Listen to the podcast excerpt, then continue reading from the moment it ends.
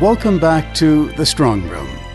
Our special guest today is estate and trust planning specialist Sherry MacMillan, founder and president of MacMillan Estate Planning. Our topic the importance of estate planning. Sherry is in conversation with Peter Watts of News Talk 770. Let's talk about some of the motivators for families um, uh, to complete an estate plan. Well, the obvious motivator would be taxation minimization that most families are pursuing, Peter. We ultimately don't want to give away tax that we don't have to. So most families share with us, you know, I'm happy to pay my fair share of tax. I'm happy to contribute to our community, but I don't want to give it an, away if I've just unnecessarily designed a, in a manner that I don't know the rules enough to protect myself. And so, you know, within the scope of the legislation that we do have, most families are looking to optimize the wealth that they've created and keep as much as they possibly can within law. And I think that's a fair approach for all of us. But that's actually a secondary motivation to the first motivation. And the first motivation is actually the love of family, in my experience. And what happens is most families want to make sure that the way in which they design their estate, that they're caring for their loved ones through the course of their life, and so they're not looking for a one particular moment in time. They're trying to make sure that harmony is there through their balance of life and then into the next generation. And then more practically, we also see in the next generation that parents obviously never become um, disconnected from their parenting role. And so when they leave these kinds of sizable estates to their children, they want to know that the stewardship of that estate is well looked after in the hands of their children. So, you know, unfortunately, one of the common desires of families today in modern society is I want my children to inherit it. I don't want their spouse to inherit it. What if their spouse isn't there later in life?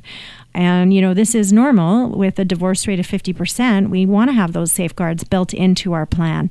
And the wonderful part, Peter, is if we're proactive, about designing around our estate, we can provide these kinds of protections for both tax and harmony in our family, but we must do them proactively. So we have to do them while we're here, able, capable, um, and to get the best benefit from them through our lifespan, and then for the next generation to reap those rewards as well. I think the governing theme for this segment of the show is peace of mind for everybody. It is absolutely that experience that our families share with us when they are complete in their planning.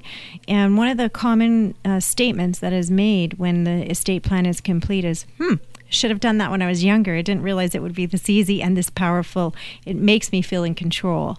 And so that's to me the reward of my work, truly, Peter, is that families feel like they're stewarding what they've created very well through their lifetime. They know they're utilizing the opportunities that exist for them, and they know that they're protecting their loved ones and safeguarding them at the same time. And if they think of it as a life plan, that it it, it, it starts while everybody around the table is still living, still functioning, still in some cases building assets um, the discussion, I think, is a lot more proactive and progressive.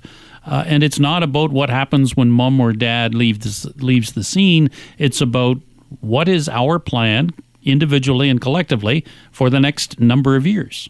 Well, I think it's an interesting point because in other jurisdictions, such as China, for example, um, the way in which they plan their families' estates is they plan them multi generationally as a family unit.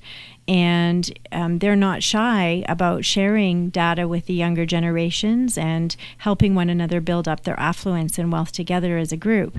We're a little bit more um, segmented, obviously, culturally here in North America, that we have the privacy of mom and dad not sharing with the adult children and then the grandchildren information.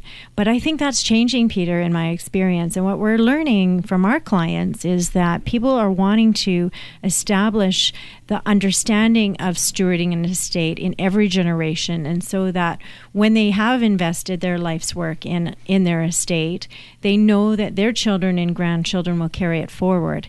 And so it's more of a legacy thought than a death plan, if that makes sense. And the great part is if you do this during your lifetime, you get to reap the benefits and blessings of how and impacts your family. So, you know, more recently, just in this past little while, I've had a client and she has shared with me that she gift in her lifespan here um, a million dollars to each child present day in this last year, and she was sharing with me what the children chose to do with these values. And it's amazing the stewardship these children have taken on with this wealth because they're quite protective of it.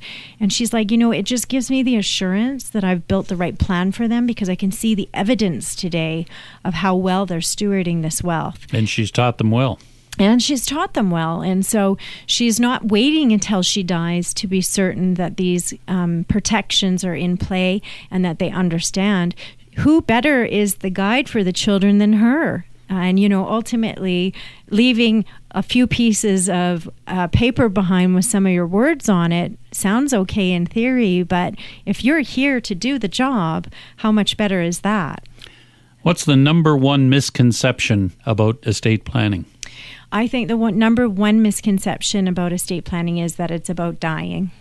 It is about living. It's about utilizing that estate you have created for your care and benefit through your lifespan and then others that you love. And I think if you look at it from that point of view and point of reference, it's actually an exciting endeavor, a fun endeavor, and it doesn't have the daunting uh, negative approach to what most people connotate estate planning to be. I thought you were going to mention the word will in that, but that's fine because I think you're exactly right, that, which is why I like to refer to it as a living plan. Uh, but let's talk about wills, the difference between wills and estate plans, uh, and and uh, and the misconceptions that some feel uh, about. Well, if I have a will, I'm looked after. Certainly, Peter. Well, one of the tricky businesses about will planning, especially here in Canada, because of our dower rights that we have, is a, a will is a document that states where your assets will go upon your demise. So it doesn't address, first of all, your life um, all kinds of things could happen in your life prior to your death that could jeopardize your estate. But the will isn't addressing that because it's addressing that one moment of time, the moment you've died. The second thing to know is, very sadly, most people have a misunderstanding about this, is a will is not a tax plan. And so that's often overlooked is families go, well, I got my will in order. My accountant does my books. I should be okay. The reality is there's no planning in that approach. And so what happens is many families give up value out of their estate unduly. Um, in fact, let's say in a company, for example, if you're not careful in your estate, you can have a double taxation. Now, you don't have to have a double taxation if you're mindful about being proactive in your planning of your affairs. But if you don't have that plan in place, you're going to lose that business to taxation. And ignorance is no longer bliss, and it certainly can't be used as an excuse.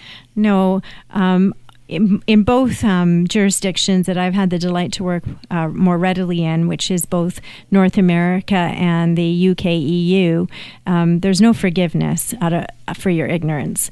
Uh, they simply collect that tax, and in some cases with penalty. Um, and very sadly, there are many estates out there that I think will be destroyed, really, that life's work will be destroyed um, simply due to the fact that there's a lack of an estate plan put in play. And so I encourage families, you know, to be very uh, mindful that it's one thing to build something, but if you don't get to keep it because you haven't put that right plan in place, then there really was no point in building it at all. And so, you know, we we've had the more recent experience, Peter, and this sounds peculiar, but there was no plan in place. We actually had a law firm of all of all kinds of firms that went um, belly up in an estate because there was no plan. The lawyers didn't specialize in estate planning, they uh, specialized in corporate tax work and ultimately didn't consider the fact they could ever die. And so when they did pass, we were brought in to assist uh, the remainder family members with how to uh, contend with the government basically and the bank outstanding loan and so forth. And very very sadly the business had to close. So the reason i share that with you is you know, it's not assumed that every uh, profession has it handled because what typically happens is when we're good at business, we're good at a particular area of life.